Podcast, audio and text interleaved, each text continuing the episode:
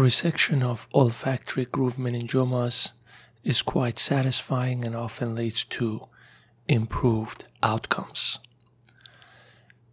Let's review some of the tenets for resection of such tumors. This is a 31 year old female who presented with confusion and personality change, and on MR evaluation was diagnosed with a classic olfactory groove meningioma with evidence of bifrontal edema.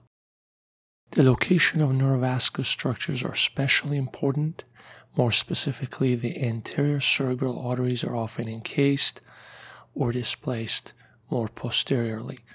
This tumor does not seem to invade the optic canal but does reach the anterior aspect of the optic apparatus. Furthermore, it does not invade the sella turcica and it has a very broad base attachment as expected to the area of the olfactory groove and planum sphenoidale. This tumor was approached through a left frontotemporal craniotomy. I install a lumbar drain before patient positioning.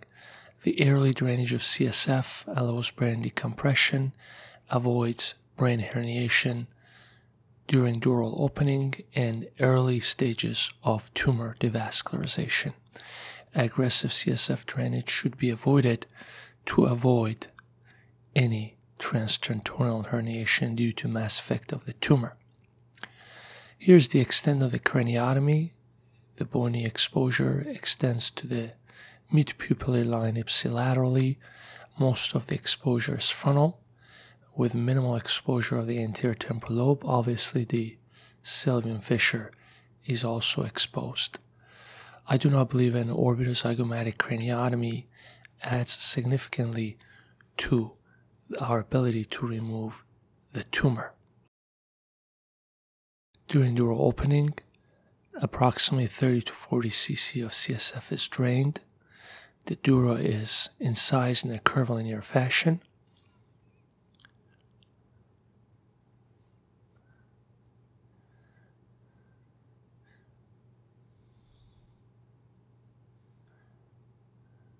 Careful epidural hemostasis is obtained,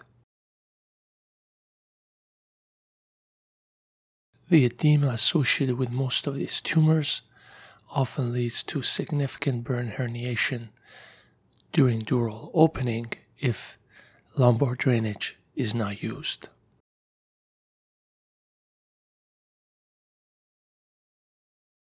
Upon opening of the dura, I will first attempt to find the neurovascular structures along the posterior pole of the tumor, including the optic nerve and the carotid artery.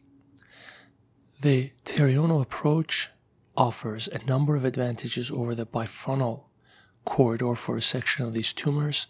More specifically, the opening is less disruptive. The neurovascular structures are identified at the posterior pole of the tumor early on through a lateral trajectory, and the frontal sinuses are not violated. In addition, the anterior aspect of the superior sagittal sinus is not manipulated through the pterional craniotomy. Upon mobilization of the dura, further CSF drainage is conducted until adequate brain relaxation is achieved.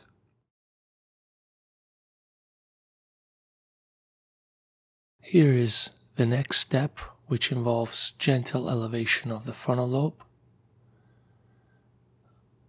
identification of the optic nerve and carotid artery, so they are protected during the later stages of tumor devascularization. The bifrontal corridor places the tumor between the surgeon and the neurovascular structures and can therefore add some uncertainty to the location of these important structures. Further, CSF is drained upon opening the opticocarotid cisterns. Here's the optic nerve, here's the carotid artery, and here's the posterior pole of the tumor. By opening these arachnoid bands, a surgical plane between the posterior pole of the tumor and the optic nerve can be created. In addition, if the tumor has invaded the optic canal, the nerve can be decompressed early on. Here's the optic nerve, carotid artery, the base of the tumor. My first maneuver would involve dissecting the anterior limb of the Sylvian fissure to allow the frontal lobe to be immobilized away from the anterior skull base. Here's the Sylvian fissure, only the sphenoidal segment of the fissure is necessary to be dissected. Most of the veins are protected as much as possible. I use a round arachnoid knife and try to avoid any injury to the opercula during the dissection. One or two of the small bridging veins may have to be sacrificed. Here's the tumor readily available through the lateral trajectory. You can see the olfactory nerve very much encased and destroyed by the tumor. The key maneuver in this operation is aggressive devascularization of the base of the tumor all the way to the contralateral anterior skull base. This is performed before the tumor is debulked. This early devascularization minimizes blood loss and also provides a clear operative field for microsurgery and dissection of the anterior cerebral arteries during the later stages of the operation. The ethmoidal arteries often provide most of the vascularity to these tumors, and it can be quite challenging to obtain hemostasis at the very base of the tumor. I have periodically even used the Bovie electrocautery to coagulate the feeding vessels originating through the bone and the dura and feeding the tumor. The bipolar forceps may not effectively control the bleeding across the transosseous and transdural feeding vessels. Again, the tumor is like a mushroom, therefore, the base of the tumor is smaller than the top of the tumor. Here you can see how early identification optic nerve protects the nerve during devascularization of the posterior base of the tumor. Early brain relaxation allows aggressive tumor devascularization without significant brain retraction or transgression. This tumor appeared to be soft after it was devascularized, and following complete devascularization of the base of the tumor, it is being debulked. All the orbital frontal or frontopolar arteries draping over the superior pole of the tumor are obviously protected.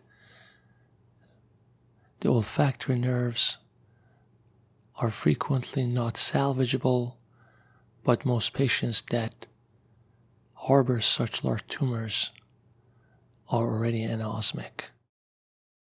Here's more of the capsule of the tumor that is being further dissected from the pial surfaces of the subfrontal brain.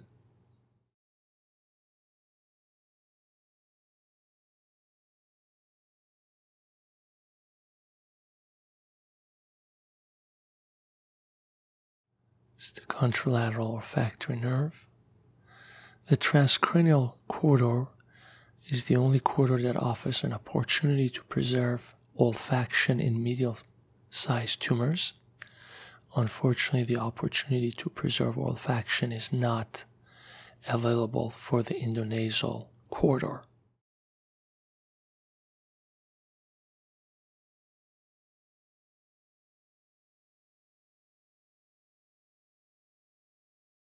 Again, tumor is being delivered into our resection cavity. Some of the strands related to the capsule of the tumor is also being dissected away.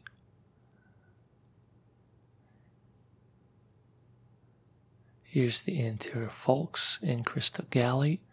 I look around the falx and try to remove the tumor that's hiding on the contralateral aspect of the falx and crista galli. I frequently remove part of the falx here in order to be able to look around it.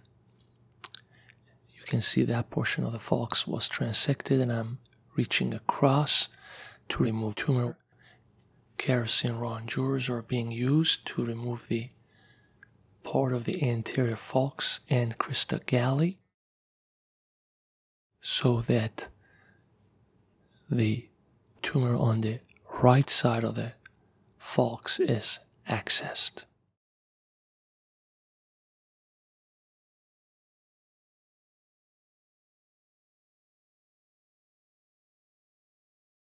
Any part of the falx that could be affected by the tumor is either resected or heavily coagulated.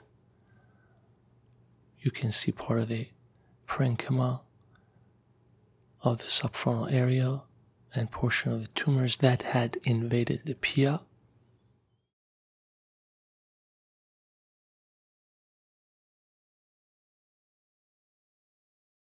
I'm relatively satisfied with the external resection the portion of the dura along the olfactory groove and planum sphenoidale is heavily coagulated to hopefully decrease the risk of future tumor recurrence.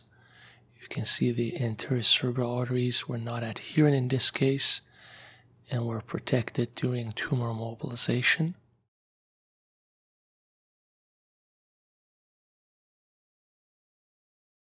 Base of the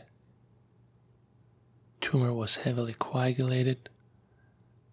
The arachnoid layers over the optic nerve and carotid artery were protected. Following hemostasis, closure is conducted in standard fashion. Fixed retractors are avoided. You can see the relatively healthy status of the frontal lobe.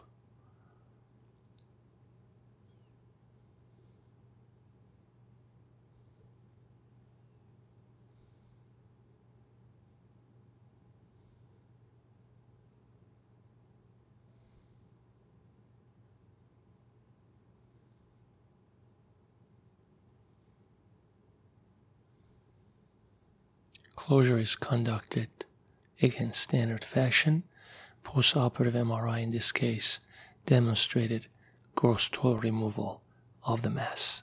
Thank you.